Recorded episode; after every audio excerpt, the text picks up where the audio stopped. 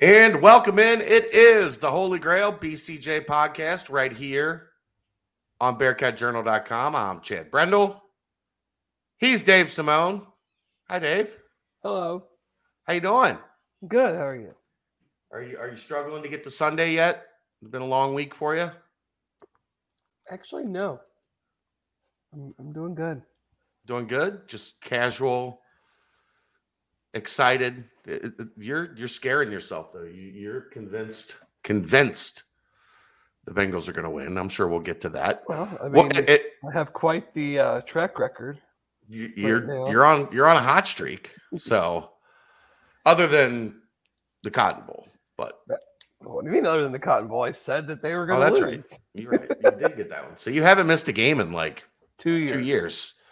Did you pick Georgia or did you pick Cincinnati? no, I don't Georgia. remember. Okay.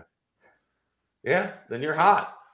Um, if you're watching the game here in Cincinnati on Sunday, since you can't go to Paul Brown Stadium, where you can go is the Holy Grail.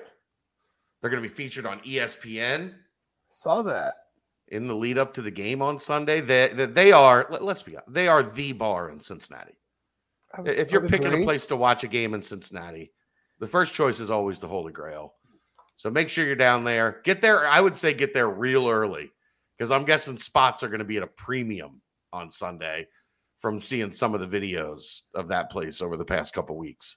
So uh, get down there, enjoy it with Bengals fans, and be ready for the AFC Championship game, 3 p.m. Sunday at the Holy Grail.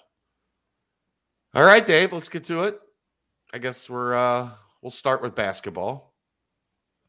Since that's the most Sure. recent thing. That's the most recent thing.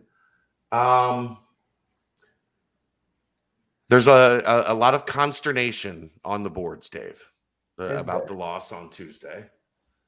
Um I I guess what I would say, uh, we've talked enough about the game. Like, I don't think we need to break down the game. I, I do have one thing to say on the game here in a little bit. I'll get to that. But uh, I, I- I guess the one thing I would say was, isn't this what we knew was going to happen? They're going to play really well at times uh, and, and win some games maybe you didn't think that they would. And they're going to play really bad at times and be in danger of losing games that they probably shouldn't. And that's what happened on Tuesday night. They they made five shots in the entire second half, one field goal in the final nine minutes. Chances are you're going to lose those games. Yes.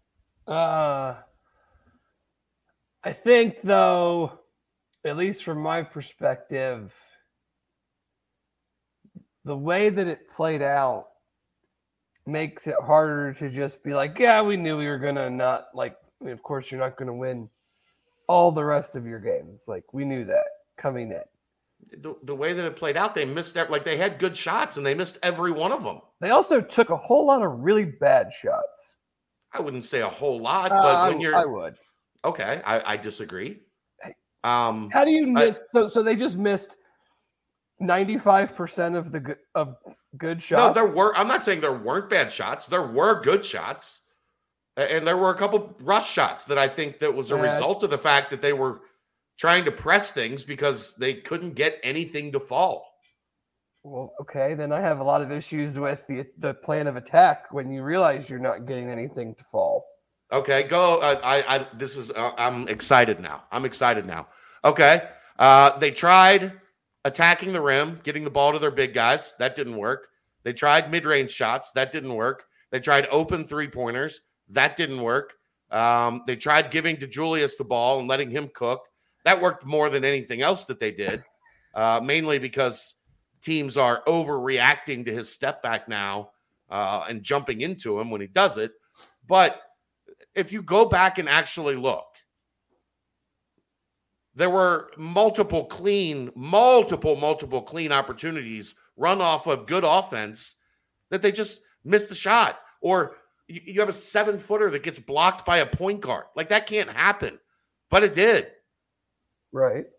I, I don't think they were just jacking up terrible, Well, out of rhythm shots early in the shot clock uh, just for the sake of jacking up shots. not for the and sake that's what of, cost him the game. but I mean, I don't know. I There were, I if I wanted to go back, I bet I could find at least ten in this just in the final fourteen minutes that were just horrific attempts. Okay, then if you're gonna come to the the podcast with that stance, then do it. Well, no, I have. I just gave you like six than- six or seven different different looks that they they were eh, eh, well executed offense. The play Yeah, got what it was designed it to get. well executed offense when you make one basket in 15 minutes. It's not well Dave, executed if, if it didn't. You can didn't say you can say if you draw up a play and the play gets you exactly what it's supposed to get you, a made and basket. then you don't make the shot. a not a well executed play. Then Yes, it is how? because you get exactly what you drew up. But you didn't. This is what we want. Okay, but that that that's execution. That's not that's not bad offense. That's not putting the ball in the basket. Good offense gets you a clean look. If you get a clean look and you miss it, that doesn't mean you ran bad offense. You can't possibly say that they ran good offense and scored. I can. I went back and watched it. Second half. You, you, Dave, it's, you can miss shots. You can have good at bats in baseball and and not get a hit. You can have good drives in football that stall out for whatever reason. That's You, you can no. do things right and they with don't work. I don't I- I- agree. okay. A good drive in football ends in points. There's no such thing as a good drive that doesn't end in points. Oh, there's plenty of good drives that don't end in points. So if you have a good drive, you get to the three yard line and your kicker shanks a, a 27 yarder, the drive was bad. Because you didn't convert on third and goal. Okay, it, it was third and 14 because you got a, a, a sack. It- you, But you you're a Bengals fan, so you're good enough. sacks. And, and but you got all the way down the field. But you didn't score. You you got 80 yards on your drive, and your kicker missed the chip shot. It- That's don't you- look that's at it good that way. offense. It's a bad result. You can do things well and still get a bad result. Yes, you can, but not over and over and over again, and then say that oh, it was just we just didn't we just had a bad result. There has to be some element of the process that is also bad, or you wouldn't keep doing the exact same Well, things yeah, I give you the uh, bad result. because they didn't like Temple. Dec- Temple decided they were going to play aggr- overly aggressive on the perimeter, and Cincinnati didn't do anything to effectively take them out of that. You just you ju- there you just said it. They didn't do anything because they different. didn't finish. Yes, they did. Go watch it. They did a million different things different. They ran different looks. They got the ball in different actions, but they didn't convert to take Temple out of what they were doing. So you're so you would say that if we asked Wes after the game, We that- did, and he said we did everything we wanted to do exactly the way we wanted it, but we just but didn't not exactly because you're not going to be perfect in that. But Oh, they no. they they Yeah. got what they wanted. They didn't have to be close to perfect to win the game. Uh, Okay, but and they weren't. They were terrible. I, I just But I that doesn't mean I they ran fall, bad I can't fall in line with that. I just can't do it. And if I'm wrong, I'm wrong. I can't fall in line with we made one basket in the last 14 and a half minutes, but we did everything we wanted to do. We just didn't make any of those shots. We didn't go to Okay. we didn't get to the line, and our point guard missed three straight free throws, one being a one and one. That had nothing to do with actions or No, that's not that's not converting. But you just said they get to the free throw line. Okay, they got to the free throw line. You didn't make them. exactly. That's my my whole point. They didn't execute. They didn't finish. They didn't finish. They they got a lot of what they wanted, but they didn't finish. I They I also just had- can't look at some. I can't, I guess I just can't look at it that way. My mind doesn't They- work that way. To go, we got exactly what we wanted, but we didn't finish. But it's okay because we got what we wanted. I mean, that's all you can do. That's the whole point. You draw up what you want, you get the action, the action succeeds to the point that you get the look that you want, and then you miss the look. What else are you supposed to, like, as a coach, what else are you supposed to do other than draw up the action, put them in position to make a play, and it's there for them to make? I guess. I guess nothing. They had a bad half, a terrible half.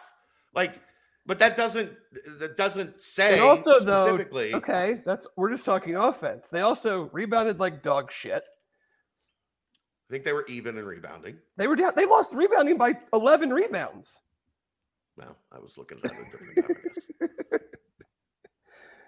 Well, yeah, of course they lost. They, They they, missed, missed- every shot. they missed of course 40 they got they beat on the glass. 48 shots and only got 11 offensive rebounds. Yeah, they didn't do they didn't do a good enough job offensively on the glass. I, I will give you that. No, they got 13 offense. Or no, that's Oh. Temple. Why why are you bringing up Temple? Then they gave them two extras from after the game, if that's the case. But No, either way, that's I mean, Temple. Yeah, they had 13 offensive rebounds. It was 50 to 42, not 11. It was eight. And that's because Cincinnati missed 38 shots. That's where the difference was, 48 defensive rebound or 48 shots. Sorry. That's the whole difference in rebounding is Temple got more defensive rebounds right. because Cincinnati couldn't throw it in the ocean. And they're not even a good rebounding team. They're I low. know- They're a I- decent I rebounding team because they have great length. But like, yeah, expecting them to be a, a good rebounding team. I guess it's like- the part that like when you when you have a night where you just literally can't make a shot. Okay, whatever that happens. But then then don't you have to put more em- I mean, I'm sure they did, but like Yeah, they had they had what six times where somebody from Temple just took the ball away from a UC guy that had a rebound in his hands. Like I, I that part is maddening. That that, it, that they just don't for whatever reason. There are way too many times that they've got a rebound and it just pops out. Like it, it drives you insane because you should be ending defensive possessions with stops, and all of a sudden the other team's got the ball again. Like that part is frustrating as hell because it, it's they're getting to the ball, they're blocking out, they're completing their assignment all the way yeah, up to the point. the what was the one in the second half where Buddy missed it and I don't know what happened with JD, but like dude just came in and got his own rebound. Like yeah, just right around him. and I, I, I, you know, they've worked on it. Like Oh, clearly, yeah, it's, it's it's not like- a point of emphasis. Of course Like, this is I just mean, a bad rebounding team. Which is, I know, I just as a Cincinnati fan, it's frustrating because I know, you know, what would you do different? I don't know. I, I don't make more shots. You know, the stupid like run the make shots offense. yeah. But like The other thing, what was our how many free throws did we attempt in the second half? I know Aaron lot. just Aaron just had that up, but not a lot. um, Uh, other than De, De, De Julius, I think had almost all. Well, he made free what? throws. he made at least three or four because he got how many? So they shot 16 in the second, or Okay. yeah, 16 in the second half. That's better than I thought, but Yeah, lot, I think six of them were than I. from It's more than I thought. I mean, six of were six of them were from DeJulius getting fouled on foul on threes. right. Um, the other thing, and I, I addressed this a little bit last night on the uh, the the nightcap, but I want to talk about it again because it, it annoys me. so eh, eh, toward the, throughout the game, I noted that the officiating crew stunk. They stunk for Temple. They stunk for UC. They stunk. And of course, after the game, and I said many times, UC lost the game because they played terribly in the second half. Couldn't make a shot, couldn't get a stop when they needed a stop, didn't do the things they needed to do to win. But then everybody, you know, the the Johnny come latelys. Oh, Chad blaming the officials, which I never did. Never once did. Never once said they lost because of the officials. Uh, but maybe I should have. Because by my understanding, double digit egregious miscalls in the game that went against UC. Double, digits. That's a lot. Yeah. Double digit egregious miscalls that went against UC. And one of them was not John Newman doing everything right, getting to the floor, getting a getting the ball, calling timeout, and just having it ignored Yeah. until they were able to tie it up. That was not deemed egregious. Uh, that, was, it, it was just terrible, not egregious. yeah, was, yeah. but double digit egregious officiating calls in that game. Oh, it Look, was it was maddening, maddeningly terrible, but at the same time, like that had nothing to do with. I'm not saying it did. Don't. I, I- I know that's what I'm saying. Like, but it's to the point. uh, The point I'm making is, of course, I'm going to talk about it. It happened in the game. oh, it's sure it's a part of the game. We're not but you're not also saying that like they lost because of this. No, I never You're once just- said that. No, you're just saying like it's a huge. I mean, that'd be like saying when what was it the, the NFC playoff game a few years ago when there was the terrible no call on the on the uh, you know pass, pass interference, interference, or whatever. yeah. It's like you can't not talk about it. We're not. You're not saying that that one play. You know, in that case, it maybe it did, but like the one play doesn't determine 60 minute game. But you're not just going to ignore it as if it didn't happen at all. Double digit admitted egregious calls. and the, nothing will happen to those guys. No, They'll just nothing, keep refing like it's like it's fine. And that's a guy that is like everybody says he's good. He's ref seven of the last eight Final Fours. Who, Pat Doug Sirmons. or Doug Sirmons? Yeah. No, Pat Adams was last Thursday, Oh, and he sucks too. Like I, I I'm not to stop calling out bad officiating because it makes the game hard to like these guys. uh, Their ego that they bring onto a floor is maddening because uh, the, the job of, a, of an official doesn't include letting your ego get in the way. It doesn't include, uh, you know, you got butthurt because Jeremiah Davenport was rightfully upset because the dude put his shoulder in his throat and you called the foul on him. Like, uh, now they got it right and when, you know, but whatever. But uh, that stuff just drives me absolutely bonkers in a game. And and to have multiple like, you know, everybody's got a, oh, I got you, Chad. I got you in my mentions. Shut the Yeah, fuck it's- up. it's dumb. I mean, like, it's not like we're blaming the. You can't sit there and watch the way they played and and just act like it was the officiating. Right. Which I didn't. Like, But I if they- also if they played really good and then a few calls just totally boned them and then they lose on a three pointer at the buzzer where you're like if that if those calls didn't happen that shot wouldn't have mattered okay sure whatever. But like anybody could have watched that basketball game and been like these guys are terrible. And it wouldn't have had anything to do with if they were rooting for UC or rooting for Temple. It's just about watching bad officiating. It, it- it's and I, I think Doug Sirmons is like the lead official in the Big 12. is he really? I don't know anything about yeah, their I think so. But they had the they had the Tony Padilla one last night where he called two technicals on dunks that the kids didn't even do anything.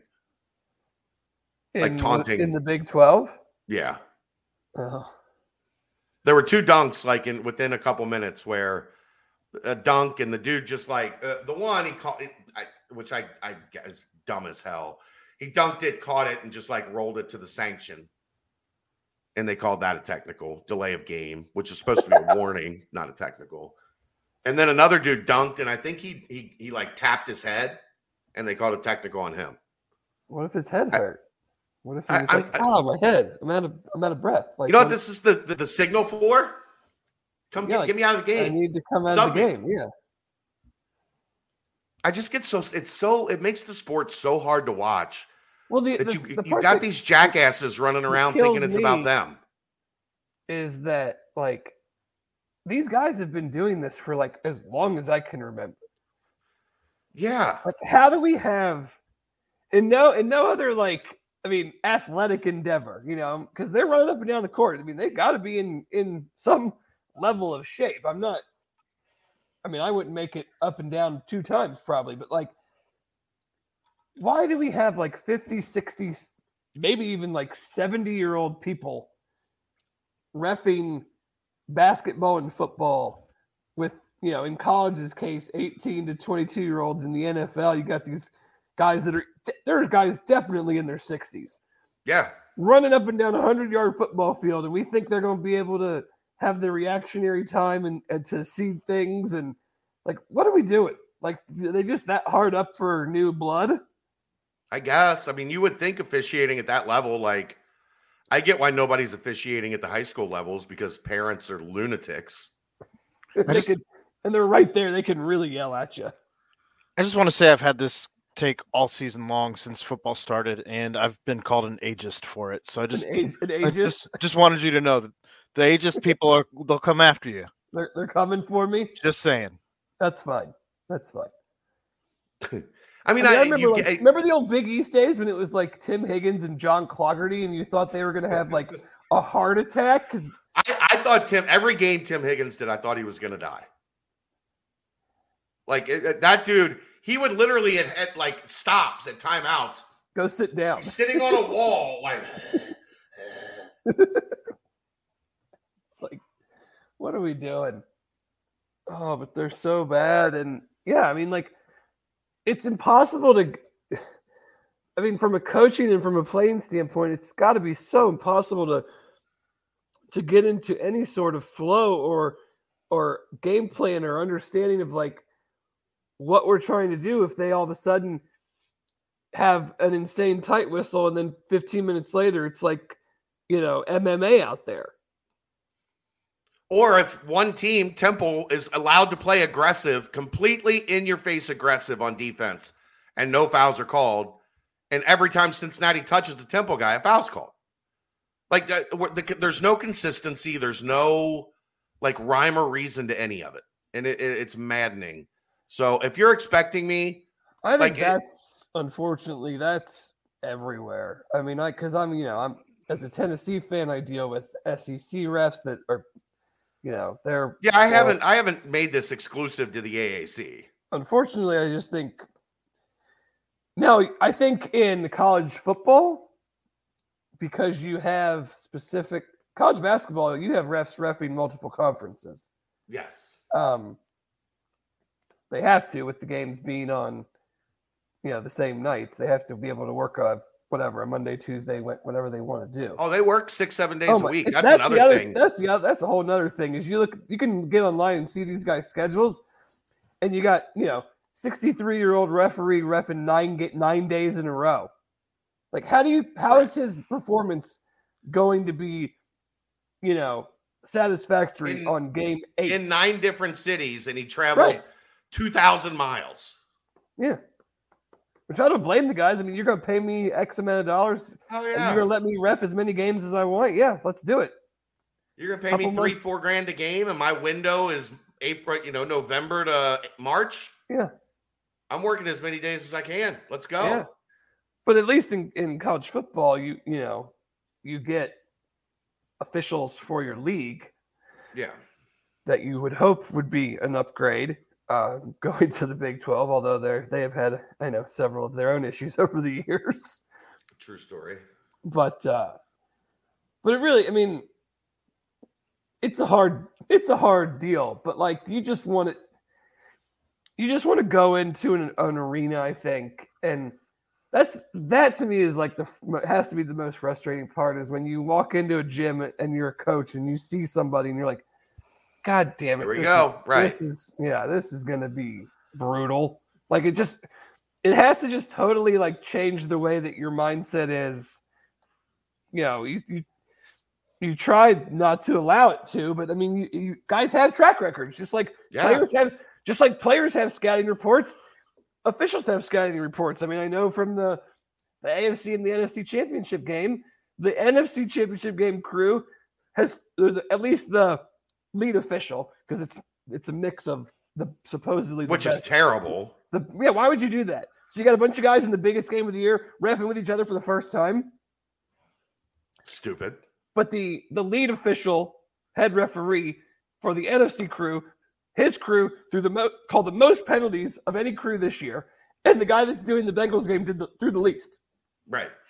So you're gonna have if you're in two completely different forms of the sport. Aaron brought up a good point in the in the you can't see it chat. Hell, some of the times fouls were called against Cincinnati that didn't happen. the one, Like when- one Mike Saunders didn't even touch the guy. when he when he The guy just fell down. yeah he was like going too fast for his own feet and jump stopped and he made a ridiculous shot. But yeah, he, he just nobody touched him. The refs just assumed he did because he because he was awkward and fell down. It just it if you expect me not to mention that, you're an idiot. Like, if you think I'm not going to talk about that during the course of a game when it's as bad as it was in that game, you're an idiot. You're out of your mind. Of course, I'm going to talk about it. It's part of the game. Does that mean I'm blaming the outcome on it? No. It means I'm talking about the game that's happening in front of us. Anyway. Um what 14 and 6 now.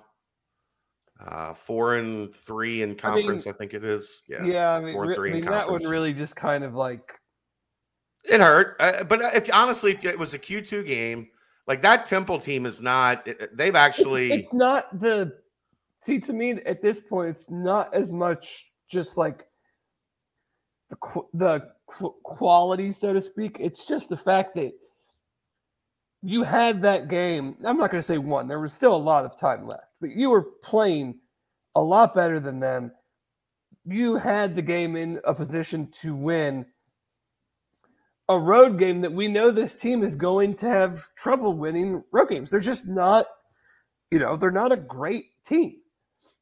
So you had a road game in your grasp that you let get away that you now know like we still got to go to Houston. We still got, you know, other road games uh, probably against not as good teams, but they're still going to be hard games. So you just, you know, it just really hurts to give one away that you were, you know, for the first, you know, I'm not even saying playing well, but like for the first 25 minutes, you were in control. You got to they, they played well for 4 minutes in that. but I mean, you were in control. you were in control to win the game with 14 minutes to go. You're up 12. But they were in control to win the game with, 10 minutes to go, eight minutes to go, Yeah, five I mean- minutes to go. Like that was almost what was just as remarkable. Like I was really impressed for most of the game that they were struggling on offense and still their effort was where it needed to be. They were doing what they needed to do to, do to get stops. Um, they weren't making a lot of baskets, but they were doing a good job making timely baskets to stay out in front. And then obviously, you know, you make one basket in the final nine minutes. That that part went out the window. Um, Yeah. but I mean, I just, oh, okay, never mind. I think it's a, you know, I think they're a, you know, kind of what we assumed. You know, they're going to probably need to win the conference tournament, which the way this conference is, Not out of realm of possibility. heck no. I mean, Houston still looks better than everybody else, but they don't look substantially better than everybody else uh, all the time. There are certain nights where they Well, punch yeah. you in the mouth, and I mean, they who would they beat East Carolina by like 30 something the other hu- night? they were up, I think, hundred at one point in time. It was Well, like I mean, seventy-four to thirty. it's also not in their gym, and we know that how much better they play at home. yeah. So, you know, you just can't, you just can't, know, and we, it's just crazy. Like ninety points the week the game before, down to what was it, 57, 58? Well, and and a game where you had 37 at halftime. Like that was the first half was kind of really impressive to me actually because you they didn't play well. No, the last still went last, in with like, 37 points. minutes. They they played real well, and then They had, they had a 13 to one run to close the half. yeah, Um, but uh, you went in with 37 points. It was like they they kind of played like crap and are on pace for 72.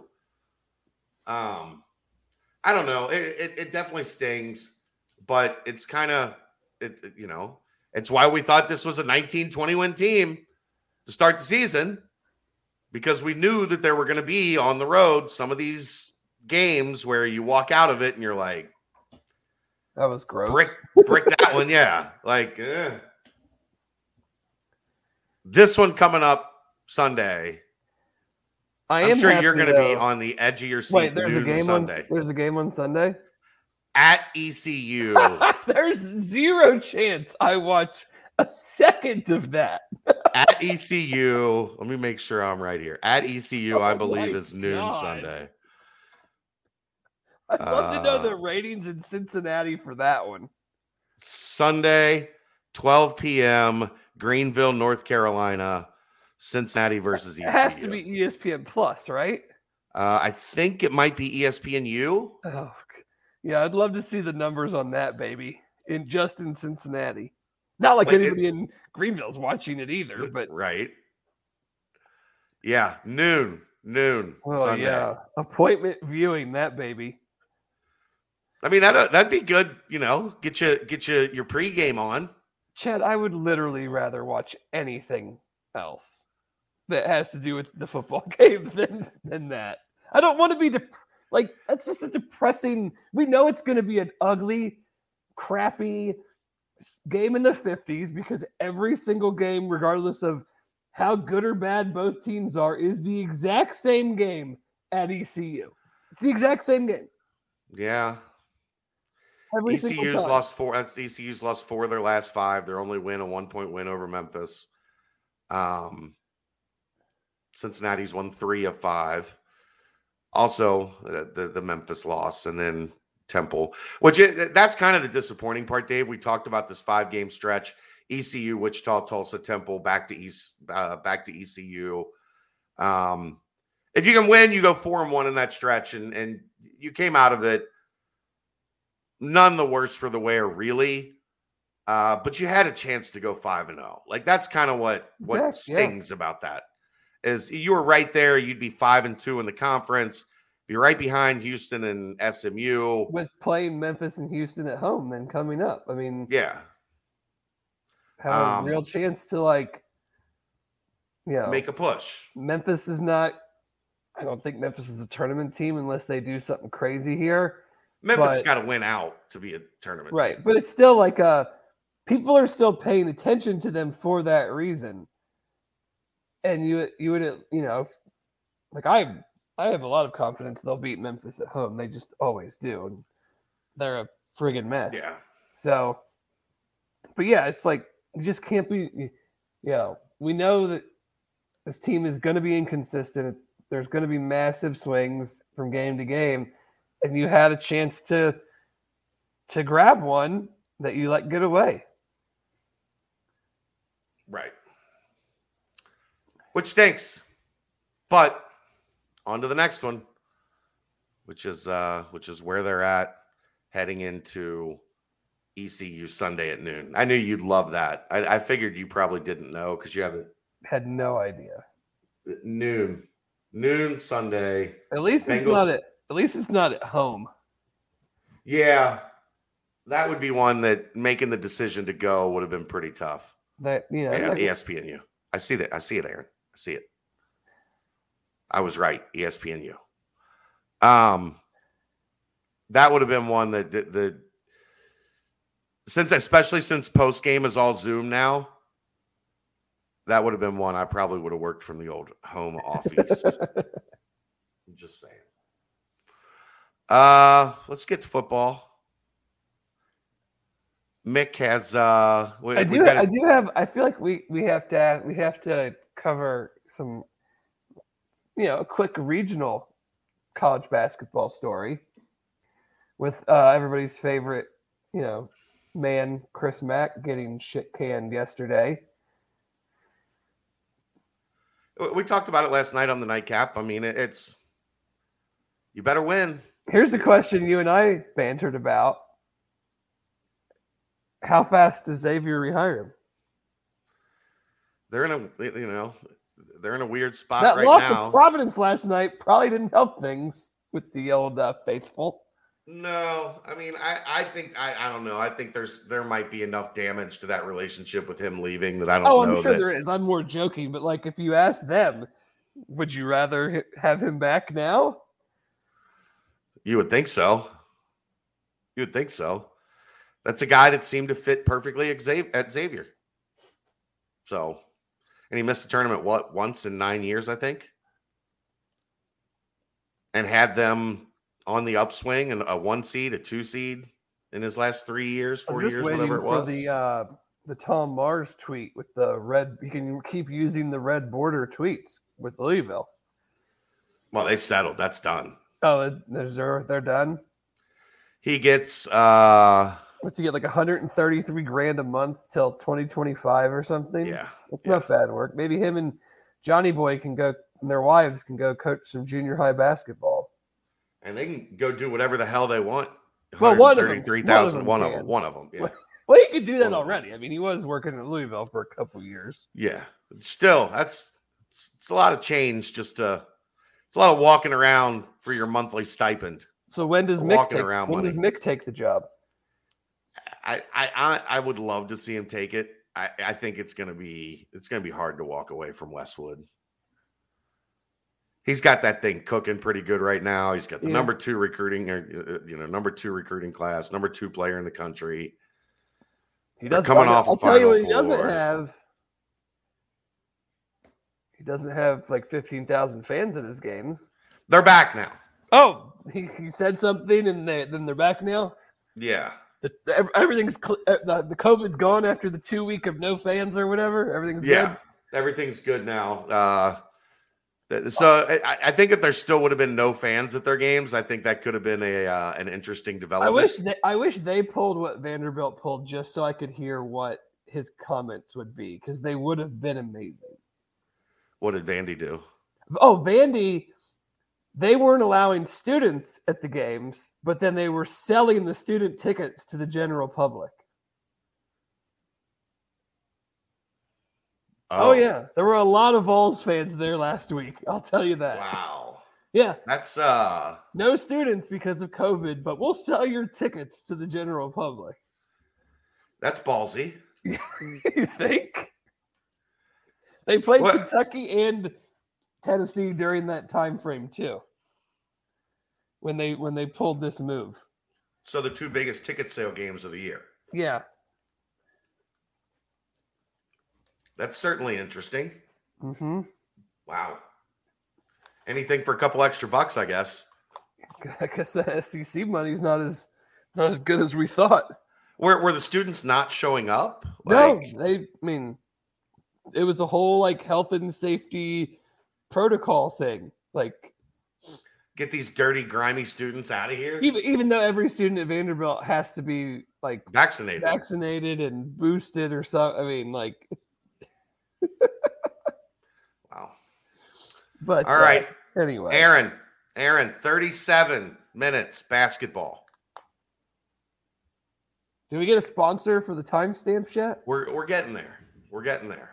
Do we get like a, a clock company, like a watch repair shop? Like, what's the what's the wheelhouse for a timestamp sponsorship? I don't know. Uh, anybody that wants to give us money is kind of where we're at. Is that okay with you? Can we? Anybody that wants to give us money? Oh, it's fine with me.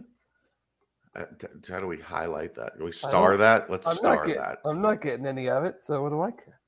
I mean, you will if if we sell it. I'd send you money from the sponsorship money. Do I not? Yes. Okay. Um, football. Let's start with recruiting a little bit. Uh, if you're if you want to go in great detail on this list, BearcatJournal.com, where right now sixty percent off a, a year of. Sir Bear does not agree. Bear th- thinks He that's thinks it we should be more off. No, he thinks it's less. That's taking money out of daddy's pocket. Um, he is not happy about it, but 60% off right now. Junior day this weekend, Saturday. Dave, that's a pretty impressive list. There's a lot of uh a lot of star power on that list. It it looks a lot different than uh, many of the other junior day lists from the past, right? Especially considering two weeks ago they had their local junior day with like the 12 Cincinnati guys at the top of their board. This is guys from a little bit of everywhere. And uh I imagine Lot- that list a lot more be- kids are answering the growing as well, I'm sure. There's Probably. I saw a couple uh a couple uh Martin Luther King, Detroit, Michigan Sauce Gardner alma mater offers go out tonight. Maybe those guys end up getting getting added. But uh I, I I do want to talk about Michigan, the state of Michigan, real quick. how we don't give a damn about it. Uh, well, that, but also, it's it's amazing how much like one kid like Sauce can all of a sudden like take an entire state And now everybody in Michigan's like, hmm, Cincinnati, huh? Well, that's your foot in the door. Yeah. It's just so crazy, like it, you know, building a pipeline. Some of it is like just constant grinding and work, work, work, and building relationships. And then other times it's you hit on a kid that was a low middle three star that turns into a top 15 NFL talent that just happens to be beloved in his home state. And now every kid in the home state wants to go to Cincinnati and be sauce. Definitely helps. I mean, it gives you the opportunity to, to keep going back. I guess I look at it as like it's your way to keep going back to, especially that school, but the area in general. Um, because the Detroit specifically with like Sound Mind, Sound Body, and some other camp circuits, tough stuff like that. Like they do a really good job of getting their kids exposure. Yes. So you go up there and you keep going up there, and you got you got Ahmad, and it gave you a reason to keep going up there every time you every chance you had, because you don't just get a kid from a school and then only go there when you think they have kids that you know, or of his level. You keep going to keep that relationship. And then when he is successful, those kids, when they see you, you're not just, oh, well, Cincinnati came in today too, because so did Ohio State, so did Michigan, so did Michigan. You're not one of 10 schools that came in. You are, Cincinnati came in, and I know what they did with Sauce, and I want that same experience. Yeah. So, you know, we'll see if that turns into more guys, but it certainly is uh not going to hurt. I mean, you offer the best ones, they know the deal, they know what he was able to do. Um, you know, you use that to your advantage. Without giving away the list, bearcatjournal.com uh, you can get that on the Carson Field message board. Uh, was there anybody when you saw that list that you were like, oh, huh? How about that? Um, I have not dug into it too deep yet, but um, there's another Michigan kid on there. What's his name? Ahmad Herring, offensive lineman. Yeah, that's this is the second or third time he'll have been on campus. I think he was at at least one game so, you know, it's it's it's interesting to see that because I think there's a lot of belief that he's a, a Michigan or a Michigan State kid, but anybody can come to campus to go for an unofficial visit for a football game. Like, who the hell wouldn't want to do that? Yeah, especially the way that things were this past year right. in Cincinnati. Like, it's another thing altogether if you're going to get in your car on a Saturday morning and drive five Amir Herring, drive five five and a half hours, right, to come hang out in Cincinnati for the afternoon and then turn around and go back. That's a little different. Uh level of commitment to the cause. Right. Like if you're really probably just going to Michigan or Michigan State, like you're like, nah, I'm not really feeling it. Like, right. I know I could go down and I know I'd probably have fun and I like the coaches and I like the team and I like the other recruits, but like I'm probably not going to go there. So I'm I'm not going to as a 17 or 18 year old, 16 year old, whatever these kids are, I'm not going to spend my Saturday in a car most of the day driving down to Ohio and then driving back. Right. So it's, you know, those are the type of situations that I kind of look for is who else is recruiting this kid? And where's he coming from that you're like, okay, this kid's serious? How serious? It's a big, it's a big time running back from Florida coming. Yeah, I, I noticed that as well four star running backs from Florida coming up to Cincinnati in February, January. I don't know if that's a great idea. well, it's you know, some of them, some of them they like it. They like the idea. Yeah, I don't. I trust the sanity of those kids. I feel like I saw a um a Lake Wales kid on there too. Isn't that where Norman Love was from? Uh, yeah, I believe so. Yeah, I thought I saw a Florida either that we had offered recently or maybe was on that list that that Mick put out. But uh, um, That was Norman Love was unfortunate yeah, because that kid's video before he blew out his knee was electric, and he got up here and he like his gait was so bad from I, I guess how bad they messed up his surgery, his ACL surgery. Like you almost looked at him and went, "How are you the kid from the tape?" right. Like that's how bad they screwed up that poor kid's knee. Or the or the Okay. rehab was bad. Yeah, but I, I I'm pretty sure it was uh, probably a combination of both. But I'm pretty sure it was like uh uh you know they went in and they butchered it, and the kid just was never got right. What um since we brought up an offensive lineman, have you had a chance to hear anything about the new offensive line coach and there's been some Not a ton yet. They're out on the road. Well, that's what I Um, mean. Just from like uh I mean, you can't read too much into He likes them big. We know January that. offers, but they're uh the offers are coming out for offensive linemen, and they're going to four stars that are like six five, three ten. Well, uh, he likes. a- We're seeing six six six seven. Like he likes big tackles, like Sean Huey. You know, not like like the the six five kind of tweeners. That's not really his style. He he likes the the the big boys.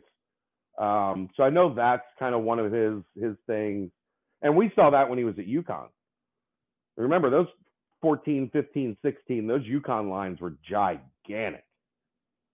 Like every dude was 6'6, 310 pounds minimum. Um, so I think that's a, something we're going to have to keep an eye on. Um, I don't think you're going to see a whole lot of like 6'3, 6'4 anymore. Um, it's six five and like six five, And we're, we've already kind of started that trend. Well, his Like his 6'5" dude from uh his dude from Austria that's going to be a first rounder is six seven, three ten. Yeah. And that's exactly my point. Fisher was big too, wasn't he? Yeah, So he clearly he clearly likes height. Like he he values height and length. Because generally when you're getting those dudes six six six seven, you're also dealing with uh, a much larger wingspan as well. um, hopefully we'll, we'll we're getting him Tuesday, I think, uh, for a press conference or like getting all the the new coaches Tuesday. Um, is that so hopefully February, I can get February first? Yeah, second. Tuesday's the second, right? no, Okay, so we're getting them Wednesday the second. Wednesday's the second. Um, that's signing, of course, Wednesday signing day. Yeah. Um, any any surprises? no, no surprises. Uh, so hopefully I can get him in in in like a one-on-one situation and get some thoughts on like O line philosophy recruiting philosophy, like what he's looking for. Um, that's my plan. We'll see how it works out. Um, but yeah, I think that's that, that's about where we're at. Like uh, 2022 high school, I'm just they they they didn't find anything they wanted. You know, they they they looked and searched, and if we see any more additions through the spring and summer, my expectation is their their transfer portal. Um, I guess you could see a late high school kid pop up that they would have some interest in. Um, had a lot of questions about Cam Butler from Miami, uh, who's in the transfer portal, who kind of fit that rush end uh, mold. But I think the the concern with Cam was he only had one year left. I think if they're they're dipping in for that, they don't want a stopgap fix there. They want you know somebody that's going to be here for a couple years. Um, but I think that's that's about all. You got anything else recruiting wise you want to chat about this week? Um, that stinks for Miami. Like they're all their good players are leaving. Yeah, that's a weird spot for them. Because it's a lot of guys like in you know fourth year, fifth year grad transfer type guys that are just like, all right, I'm gonna go. But I guess that's life in the MAC now, right? Like you develop these guys for three, four years, and then Well, that's what I was going to ask you. Did you happen to see the athletic article um, today? I think David Ubben wrote it kind of No, about the portal. Just talking to like a sounded like a lot of disgruntled G5 coaches. Um, just kind of about how it's all going down and tampering. And there was one story about some running back that rushed for over a thousand yards, and some coach called him and told him he could you know, his NIL deal could be in the two hundred thousand dollar range, and the kid wasn't even in the transfer portal yet. It was interesting, but I would, I wish I could, you could find out like how many of these coaches that are mad about how it's going down are on are coaching at like really good teams, right. or how many of them are just mad that like we're not very good and they're picking off our best players. Yeah, I mean, I, but I get why you would be mad. Like your job still relies on like winning games, right? And if you get Yeah, to the like, end of so the season and all your best saying, players like, leave, They're making it sound like then that that they shouldn't be able to leave. oh no, they're going to be able to leave. there was there was one thing I do kind of agree with that was that was kind of brought up, and I do think there needs to be some level of governance to it, not necessarily by the NCAA or anything, but like the conferences kind of need to come together and like it's it's good that it's an option, but there also needs to, I think, be some guardrails. Like for two months, maybe after like at two different times during the year, maybe right after the season, or and like that's when you should be able to like go into the portal. Should it be like a year-round thing? Yeah, I, I, I, mean, I guess that's kind of like how how soccer or whatever does it, right? Like there's a transfer window. I don't. I have no idea how soccer does anything. Um, well, I, I think that's what they do. is there's like a you can transfer between this and this. Right. Like I I'm all for it, but I do kind of understand like when you're a coach or a recruiting department, it makes your i mean, I'm not feeling pity for most of these people. I mean, they're they're making, you know, hundreds and thousands and millions of dollars. Like I'm, Well, I'm not, not, at the G5 level, they're not. No, right, exactly. And not in the recruiting departments at most of these schools either. Some of them are making much more now than they used to be. Let's say that but that. like you know should there be some level of you know restriction on when you can do it and it's not just a free for all 365 days out of the year yeah, I mean, I guess you can't really do it in season, right? i mean you And- can Not, you can but go you you're not enter the- eligible. right you're not like leaving and then two weeks later suiting up for another school It's not complete free agency. but you can still like i'm entering the portal Yeah. and you're you know you're down a i mean i guess you could do you know you could just stop going to practice or whatever. It wouldn't be any different than that. Um i don't know how that works with your scholarship and and things of that nature. Um just quit. Right, but- you know it does i don't know it, it has to be difficult for a lot of these places where you're just sitting there almost like praying that you don't get a text from someone like oh so and so's in the portal because now at this point like using miami as an example they're not replacing cam butler no. like they were counting on him to be like the best player on their defense next year And now Him and Ivan Pace. Yeah, exactly. I mean, at least Ivan did it like right after their bowl game. Yeah. This is now, you know, how a month and a half later or a month later. Not ideal. I would guess that's one you weren't anticipating, right? Like if it's a month later and all of a sudden, Right. Like you would think, like, okay, season's over. I, I'll have the talks with all the dudes. That's where you wonder if you start to wonder, like, if people get in guys' ears. Well, yeah, look at the offers he got as soon as Right. he, Like a month a month later, all of a sudden Penn State's like, hey man, we did we- we could use you because we realized we didn't get the guys that we were hoping to get that were in the portal. right. Like, I don't know. I mean, part of me just says I don't really care because like I don't really care. like that's the way I mean, let's not pretend that this stuff wasn't happening before the portal. Right. It Um, was. but it is just you know it does it sucks. Like i don't you know get for the fans especially but for the coaches too. I mean you lose you're losing your you know you lose your best players. But i also look at it as you know at a uc guys are leaving because they want opportunities and that happens everywhere. But you know no one's like you know how the structure is and you know how the culture is that you're really not going to see stuff like that. Right. Like dudes aren't calling tampering with I wouldn't think, you know, with Luke's guys cuz those guys are going to go tell him what's up. Right. If it's somebody that I'm not saying he doesn't, you know, but if it's someone vital to the like a Cam Butler equivalent to UC,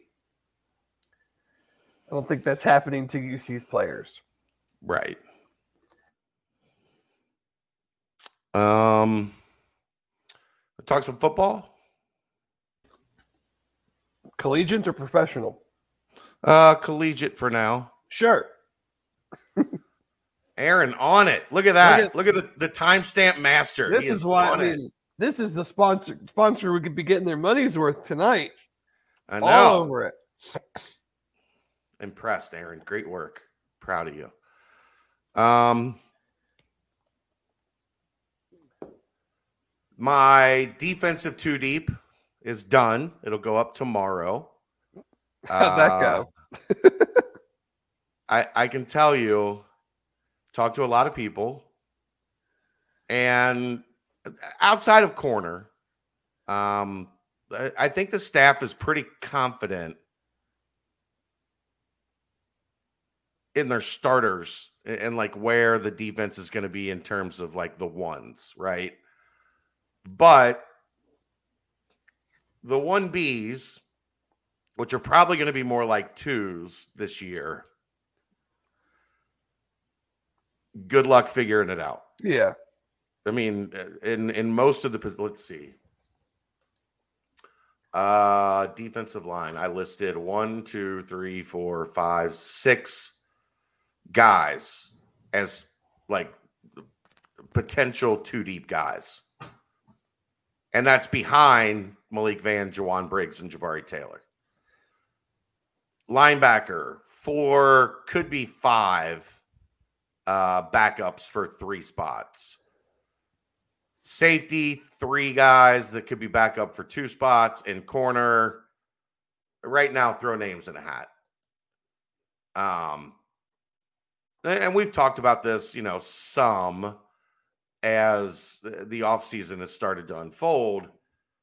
But not only is there a lot of like unknown, but you got to kind of feel good that there's a lot of opportunity for some dudes that that I think this staff feels like are really talented that are just waiting to see like what it looks like when they start getting actual live reps when when bullets start flying.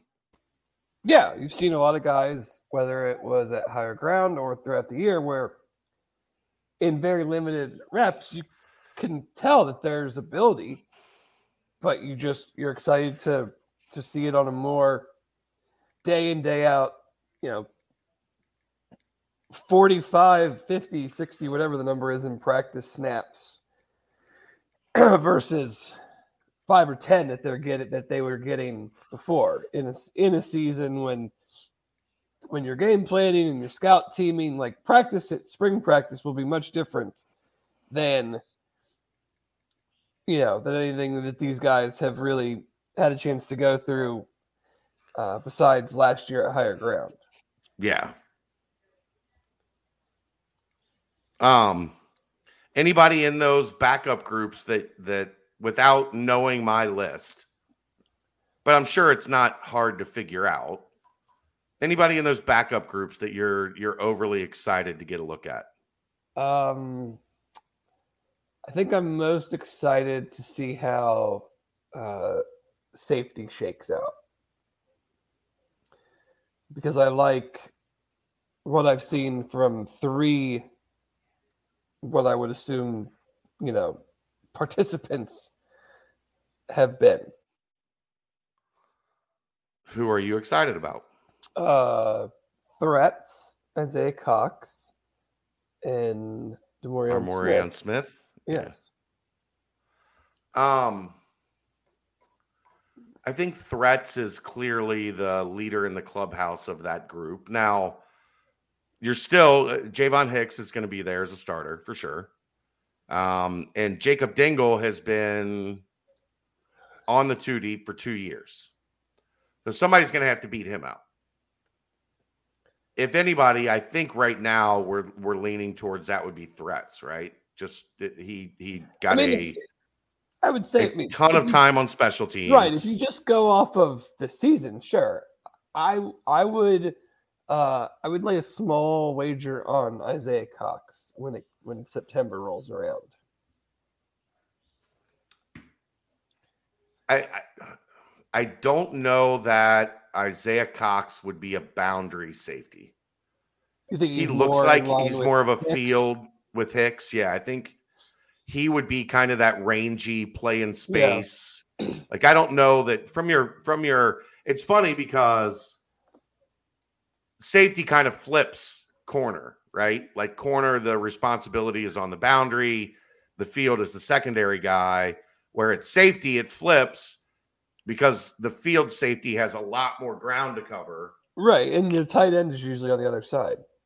and your boundary safety tends to be more of a like come up and hit you physical um, because they're playing on the short side of the field. Um, I don't know that he is, you know, I don't know that he's a boundary safety more than he's a field safety. Sure. So that would be, you know, I, I and uh, physically, like Isaiah Cox looks the part as much as anybody. Um, I think Armorion Smith is is very interesting, physical, and there might be a sleeper in there that maybe I'll go back and and add because I saw him flash a little bit towards the end of the year in practices and in the bowl practices a kid that we've completely forgotten about. Who's one of the highest rated kids in his class. Diari McDonald. Yeah. Yeah. It's a physically gifted kid. What if, if given more opportunities and, you know, not on the scout team and gets a chance to to fight for for real playing time, you see him kind of surface. I would hope so. Yeah. If not, I'm probably looking at the portal for him in the spring. um, Yeah. I mean, if you if you can if you're if you're going to get passed by three red you know three redshirt freshmen, then it's probably time to look somewhere else. That's that's just the reality of college football right now. Oh yeah. I mean, I'm sure we'll see. I'm not gonna guess at the number, but it's I I would say it's gonna be more than one uh portal Yeah, participant after spring practice. there's one guy that from talking to to my sources that that kind of I get it. I see where they're coming from, but but hearing and talking to people made me even more excited. They're chomping at the bit on Leroy Bowers. That's what Try I to find you, a I way. heard you mention uh was it Monday, maybe? Yeah. He came up. They're chomping at the bit to find a way to get Leroy Bowers on the field. They can do it without something happening to the other two guys. That would be impressive for him. Well, I mean, he's actually got some size where I think you could move him around and you don't have to just play him at sniper. I, I don't know if you want him being your, you know, your your physical guy in the middle, but if you want to play him on the weak side, because here's what I think is going to be interesting at linebacker. I think that's where a lot of the pressure is going to have to come from. Yeah. more way more so than in year than than in the past couple years with Majay, right? because you knew with Majay you were going to get an outstanding win rate on pressure. That makes it harder to see, though. That makes it harder to play. I don't know. Um, to me, that makes it harder to play the, the what we have learned as like their traditional three three five. And, maybe with because of the personnel, we see some variations on the three three five. You know, but Like, maybe if you if you do that, then and you're bringing that that guy down is like a hang position, and he's almost always bringing pressure, then that leaves you pretty susceptible, I think, to the run games. You know, At times, yeah. It, I, it's going to be interesting to see as they, you know, filter through what they have. Like, here's an interesting question for you. sure. You think you think Deshawn Pace could handle being a nickel? If you if you schemed it to where maybe you're almost in a three four, I mean, but but I- here. I mean, to me, do you want him wanna- cover in a slot? No. No, but I mean, there's different sides to that, though. I mean, is he what side of the three, four? You know, is he your? Well, I you'd be could- strong. A nickel would be strong, generally strong side. But then I don't. Then to me, it is a way. Like I would put him in a position to go after the passer before I put him in a position in a in a three, four. I want him rushing the passer more than I would want wanting him in coverage. But maybe you see more zone out of it. I mean, I Maybe they I, take it and they turn it more zone.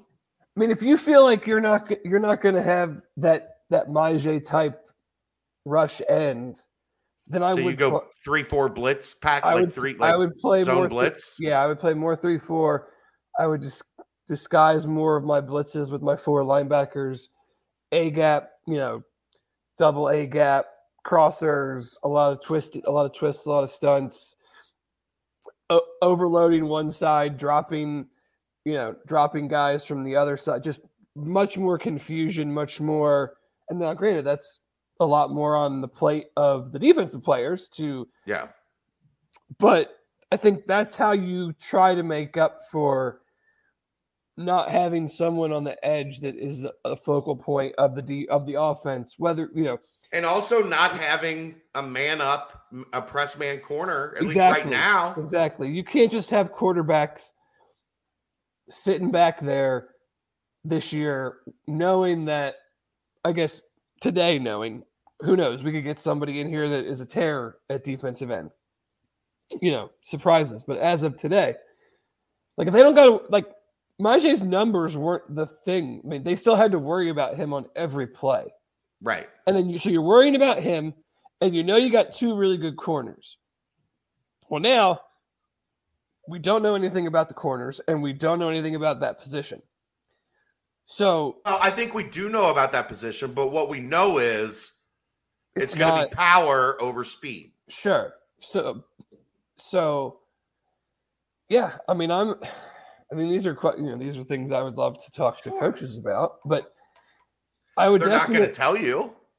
Well, you know, Luke Luke might when we when we chop it up with him at the 50 yard line at, at some of these camps. well, yeah. If I don't, if we don't have a camera running, he might. Right. There's, Oh, a, yeah.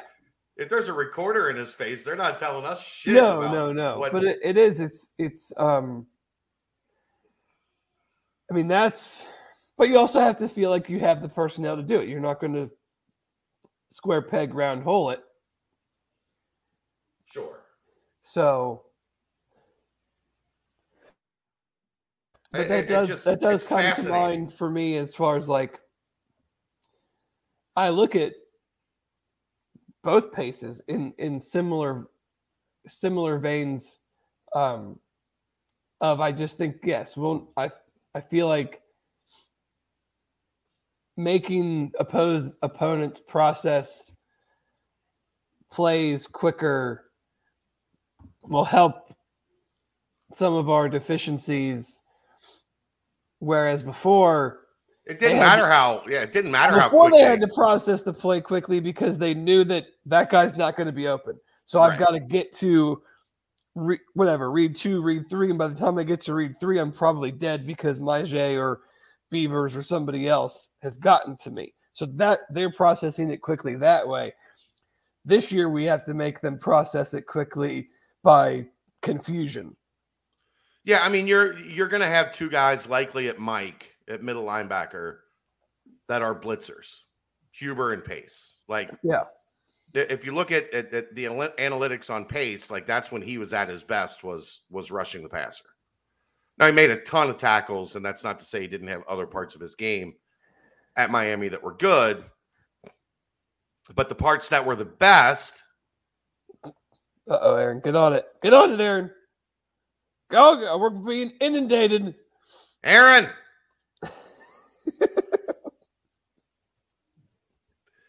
Yikes. Oh, he's back. I thought he was blocked. For fi- only for five minutes, it says. Usually they'll find somewhere else. But yeah, it's um it'll be again just another thing to look at at spring practice. Yeah, everybody's going to be watching quarterback. I, I'm going to be watching corner. Like that to me, corner is fascinating. I, I just, uh, there's only one guy you know for sure, and there's no indication of, of where he's going to play. Uh, uh, Is is nickel his best spot? Do you move him to field? I mean, I guess the safe play would be you move Bush to field to replace Coby. No, the safe play is Bush stays at nickel because the two next guys at field and boundary are good. Well, I- I'm talking about experience here. Taj Ward at nickel and Bush at field would give you two guys that have played a lot of snaps. Yeah. You you know what you're going to get from them. Is what you're going to get from them good enough or elite enough? Or do you leave Taj or do you leave Arquon at nickel and you see what you've got on the outside between Jaquan Shepard, Sammy Anderson, Todd Bumpus, um, Justin Harris, JQ Hardaway. Like it, you've still got talent. You just have no reps Right. Uh, because who were you putting? uh, At what point were you taking Sauce and Coby off the field the last two years? Well, see, the thing is, you'll be able to watch quarterbacks by watching defensive backs. Yeah. But my eyes are going to be on the DBs. Because you're going to have to watch. Like, uh, uh, can they play press? Can they, like, what is it like when they go up and try to be physical? What is it like when they play off? Like, Uh, I feel like if they do that, there'll be a lot of penalty flags in in spring practice. Yeah, I mean that was kind of the the beauty of Ahmad, right? Especially as you got into year two and year three. Early in his career, there were some. You just Some have to you just have to get the reps to learn. But like, if you're going to press, guys are going to grab because they're going to be afraid to get run by, Yeah, and it's just a a process of getting over that and trusting your technique and and everything. And there's not going to be a lot of trust there yet because those guys haven't really played. I mean, uh, you know, they're going to Jaquan be going up, they're going to be going up against some pretty some pretty good receivers too. Yeah. Like Jaquan Shepard's fascinating to me because he like he has been the backup to Sauce for two years, but we've never seen it. And when the chips were on the table in the Peach Bowl, we didn't see Jaquan Shepard. We saw Arquon Bush move out to boundary. Taj Ward moved to nickel, and that's what they ran with. I there's just so much unknown there. Like at least at defensive line, Van, Briggs, Taylor, you know those three guys can play. You know, I, I would I, I almost made this argument in my article. I, Sauce was the most dominant, obviously. was uh, sniper the second most dominant position on the team last year? When you look at Deshawn Pace had 95 tackles, Ty VanFossen had 70. They had 165 tackles out of two guys at one position. Uh, I would. I think Curtis Brooks was more dominant. Yeah, but that didn't start until the back half of the season. First half of the season, he did. He was good. He, was good. Yeah, he was, He was okay. he was. The first half of the season. The Well, second half of the season, he was dominant. Where's UCF? First or second half? It's right on that, like right on that cut line, right? He Like was- that's He was good against Notre Dame too. yeah, uh, man. 165 tackles for one position, Dave. They, sh- they should be getting the tackles. They're playing in the middle of the linebacker. No, that's a strong side, Well, like mean- coverage. Like you're asking, you're not, you're not. That position is not at the line of scrimmage the whole game. Like that, they're not just standing there at the point of the ta- of attack and playing downhill. They're in space. They they got they got multiple assignments to uh, execute, Right. and and still 165 tackles at one position. That's a lot of fucking tackles, Dave. Yes. I don't know. It just like when you start looking at it, what it was 165 tackles, it's 16 and a half tackles for loss. They have four interceptions. Like they got a lot out of the dollar slash sniper position last year. And you got both of them coming back. You're going to be leaning on Ty VanFossen and Deshawn Pace in For 2022. Who, who who's your MVP of the defense? I was and one of the people I was talking to pointed this out and talking about like NFL prospects and you know who's gonna who's gonna jump off the page off this defense. Nobody at Bryan Cook is a NFL guy really a year ago. No. There was there were some people that looked at the Peach Bowl and went, "Huh, pretty good." Um, nobody really had Coby on draft boards, which is, I would guess, part of a big reason why he came back Yeah. he wanted to increase his stock. Beavers wasn't really anywhere to be found. I mean, I, I'm guessing. I don't Right. know if Curtis will get drafted, but Curtis is going to find his way I feel like Curtis into will a be in camp and the, onto a uh, roster. Will be in the Elijah Ponder mold. What they're gonna somebody's gonna make him a linebacker No, I just mean like an undrafted guy. that finds his way. Fine, but like kind of like practice squad, uh, practice, you know, stuff like that. Yeah.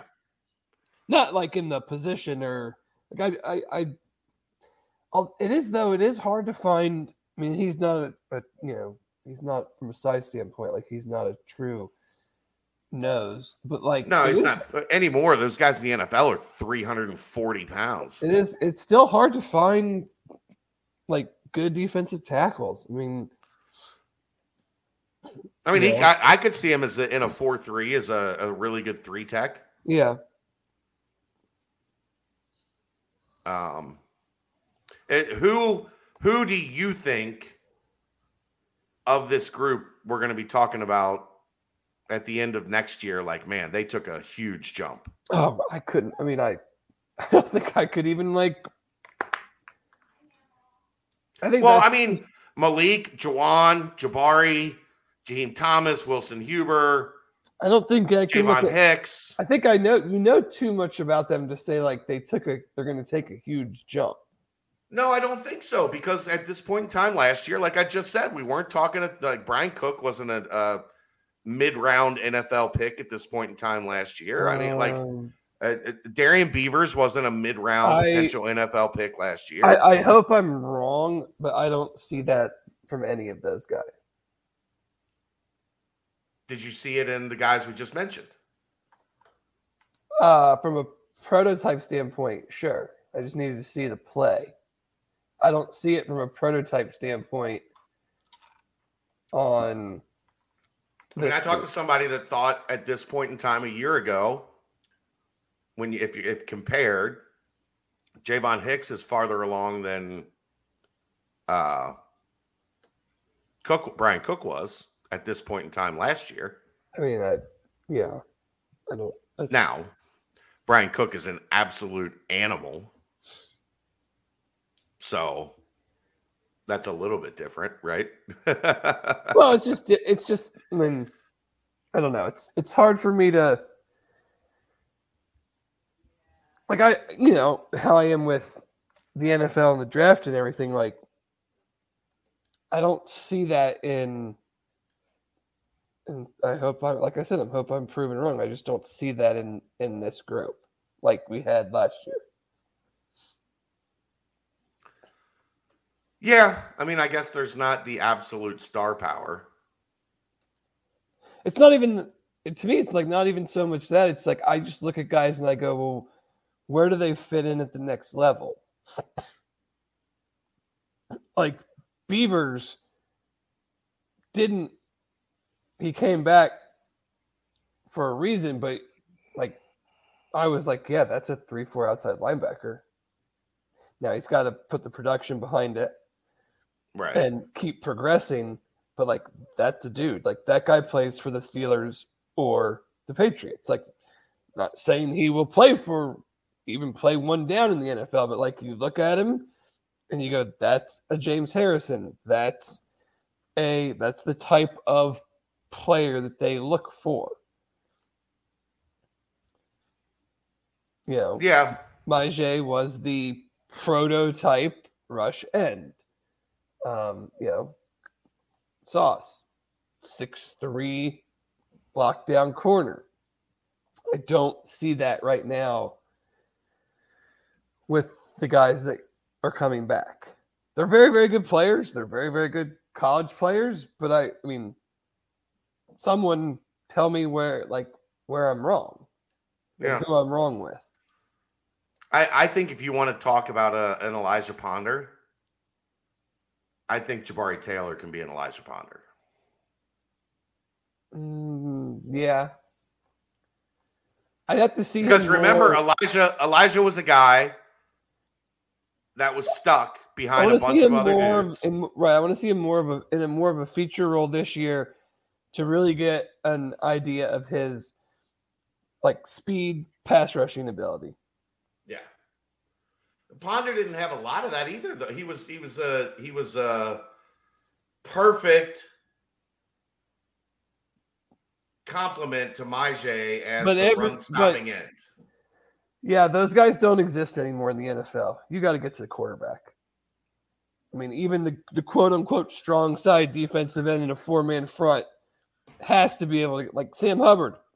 No one's talking about if Sam Hubbard sets the edge and stops the run. It's they got to get to the You just compared somebody's NFL prospects to Elijah Ponder, and then when I did it, you said, "Ah, that's not how it works." no, that I'm just saying from a anymore. pass rush pass rush standpoint. That's the part I want to see. I didn't say that. You did. No, You used Elijah Ponder as an example, and then when I used Elijah Ponder No, as I an used- example, I used him as an example of not getting drafted, but being on a roster. That's what I said. yeah, I that's that's I, I'm comparing Jabari to that. right. That's and I fair. said I if you can do it, I can do it. and I said I want to see him his pass rush. I, I just think like with him, that's a guy he started inside like Elijah did. When they went to the three three five, Ponder moved outside. Jabari did that last year, but because of Malik and Jowon and Maje, didn't really get that like true starter reps. Right. Um I th- and I think there's obviously going to be kind of a desperate need for pass rush uh, from the D line. So, and, and maybe maybe it's Briggs. Like Briggs as an NFL nose tackle isn't a far flung thought. No, Where was he really good at Virginia playing nose? And he I like I like Briggs as your three. and you you're moving Jabari no, I mean inside. like I mean in, in a four man like I like from an They're not playing four man. from an NFL standpoint. Yeah, okay.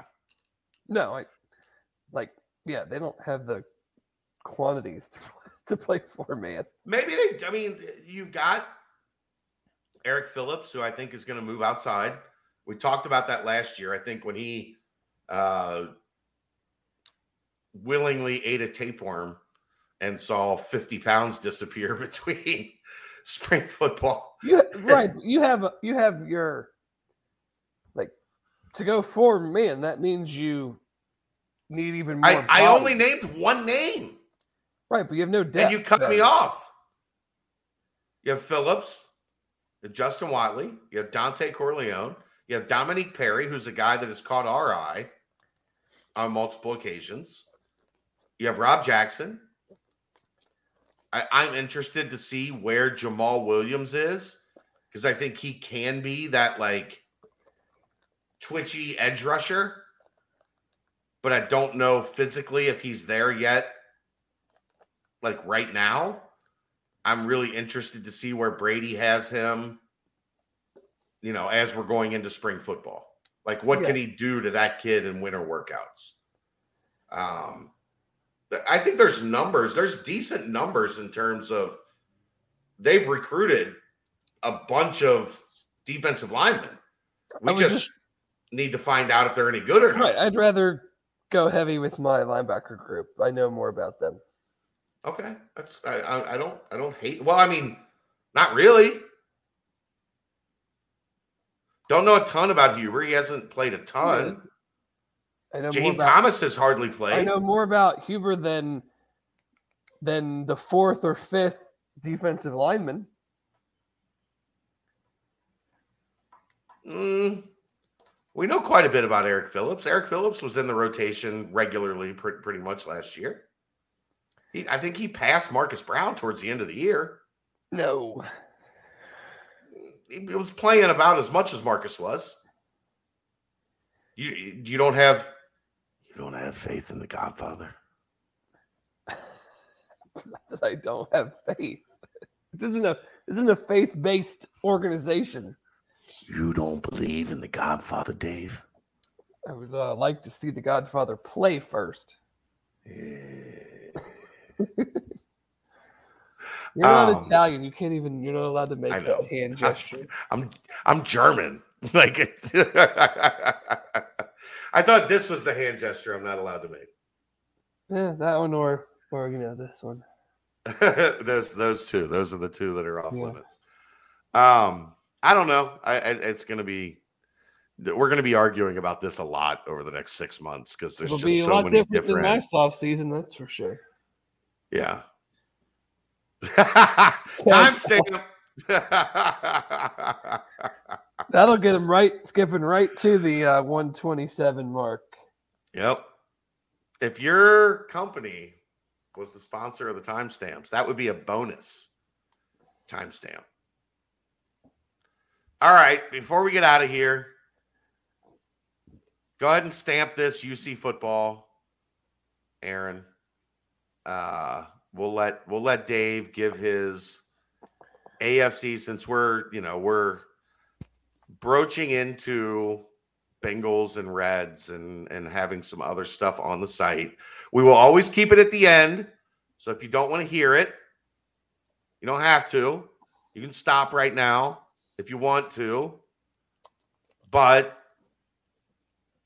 thanks to Home Field Apparel, homefieldapparel.com, Bearcat Journal, code Bearcat Journal, get 15% off. Huge opening day on Saturday, big quite news Saturday quite a collection. Uh, you got the uh, 61 62 championship shirt. I know you were very happy with. Did Um, I am going to turn it over to you to break down the AFC championship game. breakdown. I don't know how much breakdown I'll give, but I, I'm going to turn it over to you to give your thoughts on the AFC championship game on Sunday. well, my first thought is that part of me is still like, I can't believe this is happening. It's real. Is this real life? it's just so like we were, you know, I was in Nashville, and the the Raiders game was like a a release. You know, Right. finally, you know, finally, they won a playoff. It was at home. since I was, you know, whatever it was, nine, ten years old. So it's like that was the whole like, okay, finally, that's that's all over with. Saturday was more surreal to me because it was it wasn't that they beat the Titans, it was holy shit, they're one game away from the Super Bowl. Yeah. And I was like uber confident they were going to beat the Titans because Ryan Tannehill sucks. And that's all I needed to know going into the Yeah. game. And he proved me very, very right. Um, but now, like, I'm, I've been like, the week has been felt normal. It hasn't been like one of those weeks where you're like, oh my God, it's never going to get here. Like, it's felt Is normal. that because I I guess here's the question, Dave. Is that because you're confident that they're going to beat the Chiefs, or is it because it's just house money now? I think it's both. Like I am confident that they're going to win, but because they're not real, like no one's truly expecting them to. Like you get nervous and you get worried when you're the favorite, or like you're in the you're in the the tough spot. Um, and like I I honestly think they're going to win, and it has really nothing to do with any analysis or X's and O type thing. I think they're going to win because this team is just different than really any team that I've any Bengals team that I've Okay. ever seen. To to Um, combat that, wouldn't wouldn't you say the same about the Chiefs if you were a Chiefs fan after watching them? Uh, Oh, if I'm a Chiefs fan, I think we're gonna this is gonna be easy. okay, Like, fair. like, yeah, I mean I'm Fair. But when it gets to game time, that's what I think when you get to be like, because then you're like, we better fucking win. so, yeah, Um, but I don't, I just don't know. I just get this weird, and they might lose 35 17 because all the things that the Chiefs are great at, they are great at on Sunday, and the, and the Bengals continue to struggle to score touchdowns against, you know, like they have the last two weeks. But it'll be interesting from the Chiefs' standpoint like their defensive coordinator likes to blitz, likes to play press man. That is his his personality. And you can say we've got to play more zone or we've got to third and Tenuta. or and we've got to do this and we can't let Ja'Marr Chase you know kill us again and but when it comes down to it like are you mentally personality wise able to call a game that goes against the way that you've coached your entire coaching career which is fair. i don't know the- i mean obviously i don't know the answer to that um I'm sure they there's examples of them doing it in the past where, you know, he's backed off a little bit, Right. his foot off the gas. But, like. But if they were really good at it they would do it more often i guess is my thing uh, not if it's not his personality. Like, I'm sure if it's not his personality, he only does it when he has to, like, when it's absolutely necessary. You know what I mean? Well, they didn't do it at any point in time in the game on uh, the game three weeks ago or whatever that was, four Right. weeks ago. Even though Ja'Marr was killing them the whole time. Um, but I mean, I don't think the the line is going to be as big of an issue as it was against the Titans. yeah, they don't have that type of pass rush. Well, and how many how many times do you see, you know, a collective play like that? Like a couple of the sacks were on Burrow. Hakeem Adeniji, excuse me, hold on, let me. Was awful. Holy cow, was he bad? Um, How many? Uh, there was there were at least what four times where there was video of him just standing there while his guy was hitting Burrow. Well, there was at least once or twice where he's just standing there, and then there's once or twice where it was like he was getting hit by a semi truck. He was moving backwards so fast. Yeah, I guess I just coupled those into one So terrible memory. you would think that that's not going to happen to that level again. You you fix you try to fix some of the things that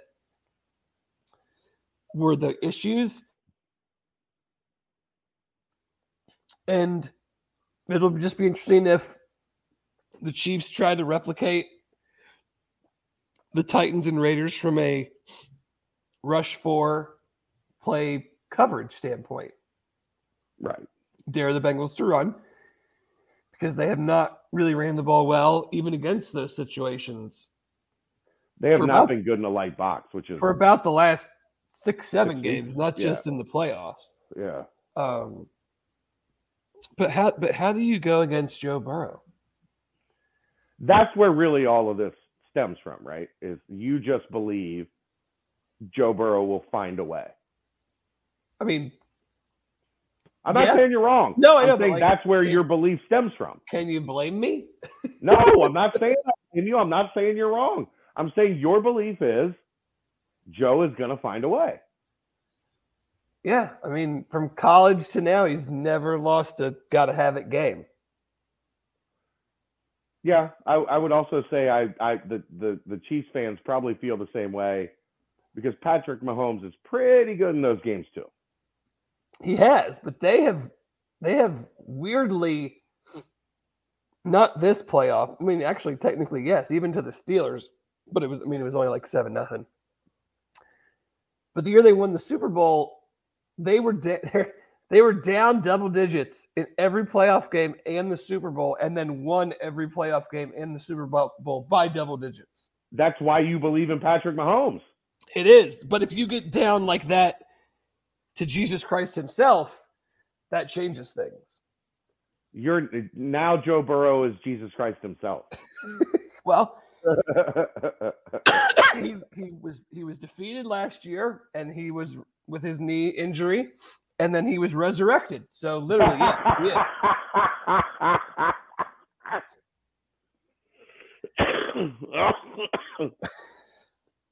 oh man. You like that one, huh? I apologize for the level of blasphemy and coughing in this last 10 minutes. Good lord. Jesus. I wasn't Dave is the one who's been battling a coughing fit. I And- wasn't coughing. In church. and- he was resur- he's been resurrected. I Unreal. wasn't coughing until Dave made me lose my shit by by saying Joe Burrow's knee injury was him dying and being resurrected. Unbelievable. Oh my god. This is the this is why we don't do a Bengals podcast. You like Okay, it? I'll ask you the same thing I asked there that we talked about on PTP on Tuesday night. What do you take from only allowing three points in the second half to Kansas City in the regular season game? Nothing. Unfortunately, unfortunately, not much Okay.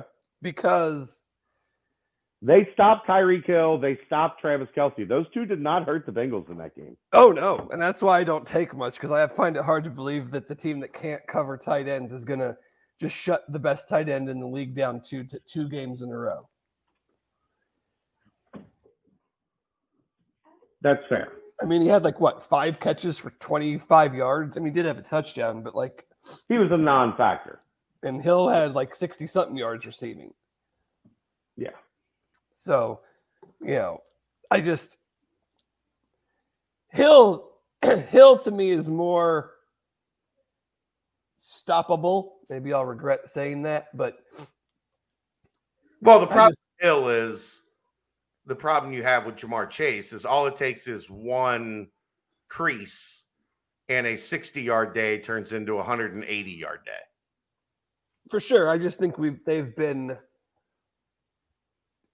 much better whether it's Chido or you know the every other game of Eli Apple and Mike Hilton better with receivers than tight ends and I I just like if you're going to tell me that Kelce's going to have another sub 50 yard game, I'm going to feel real good about their chances.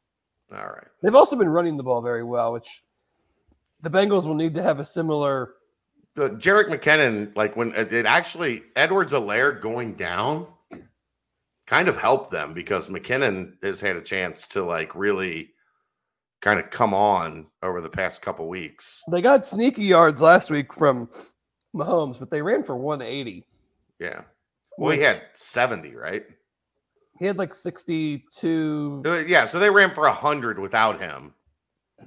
Yeah, With him, they ran for a lot. which that's it. I mean, he's gotten a lot better because his issue at the beginning of the year was cover two, um, willingness to take the underneath stuff. His he's gotten a lot better of. Uh, his big w- way to kill you is he did it a couple times to the Bengals, just stepping up in the middle of the pocket, and then uh, hitting, either hitting down the field. yeah. throwing and we saw that you know you turn around and he's he's willing to run He runs more in the playoffs. saw that a lot more in the buffalo game but Yeah. i don't know what the bills were doing defensively so i don't think the bengals will do that either Well, um, that's also the best defense in the NFL. i know that's why i'm con- really confused on what they were trying to do Yeah. So TJ Houshmandzadeh was on a podcast where he brought up that he doesn't think they should have played any linemen trying to blitz at Patrick Mahomes on that final play. He said that they all should have fallen back to where you had 11 in coverage. Do you think that would have worked to stop no him? they absolutely should have blitzed him more So exactly the opposite of TJ. Yes, because what they like either those play like if you drop guys and ha- like they had linebackers on the field. He said gonna- he said you should have put three linebackers on the defensive line and had them just play off because Patrick Mahomes had to throw it quick with the time limit that you had, and that you can't throw it quick when you have 11 people in coverage. I, just, I don't. You probably don't have a play really worked yeah, on ju- I, to still do don't that though like. either. Un, yeah, I don't understand. Like you just have wasted players on the like. What? I mean, they should have just. They should have just not let Travis Kelce get a free release.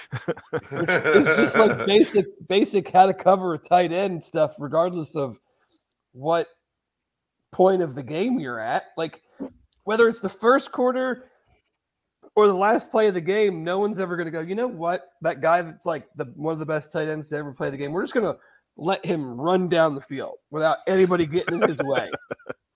Like that's not a like a that's not a thing you just think of at the end of the game like you do that on every play Just I was just curious. where Yeah, I don't I don't know what that would have I mean, I guess if you're saying that that would have like muddled the like 10 to 15 yard area The passing lanes, yeah. and he wouldn't have been it like I don't know, but he's still going to throw the ball like so you have a bunch of guys playing in space that they're not used to playing in that he's still going to have to throw it to somebody. right. It's just interesting. I think it's there's you know when when something like that happens, there's a lot of you know Monday morning quarterbacking going on, which is you know what we're doing too. But I think sometimes ex athletes get these ideas of like, oh, they should have done this, and it's like you realize like no one in the history of the sport has done what you're suggesting that they do, and there's probably a reason for it. yeah. Um, What's your final score? I do. Ha- I did have some people in in the Twitter being like, "You haven't missed a game in like two years. You know what? What, what do you think's going to happen, or how are you? How are you getting to the game? Since I'm 13 and one in games that I've attended this year, with my lone loss being the Cotton Bowl. We don't need you to be there. We need you to predict. Well, but You haven't was- you haven't predicted a game wrong since 2019. I know. I also haven't only lost one game that I've attended this year. That's recency bias. That's 14 games worth of data. That's pretty good. Yeah, but you lost your last, like the second to last game. No, I went to the Raiders and the Titans. You lost the third to the last game you attended. My bad. Um, a prediction. Um, 37. No, that no, that doesn't work. Um, Everything works. no, but I'm just like I feel like uh, 37. 38 34. Is it a is it a last second touchdown, late touchdown? The Bengals win. Um, How, how do we get to 38? Like how do we how do we get to this? Because we have seen if if Kansas City has a nanosecond, there's a chance that you're you're still going to lose. 38 uh 38 27 Chiefs touchdown onside kick Bengals recover victory formation. Oh, so the Bengals dominate the game. I don't know if I say dominate. They're up by two touchdowns. They're up by 11 points at the at the end. No, I'm just making that up. Uh 99 yard interception return for a touchdown. You're not taking this exercise serious, Dave. No, I'm not.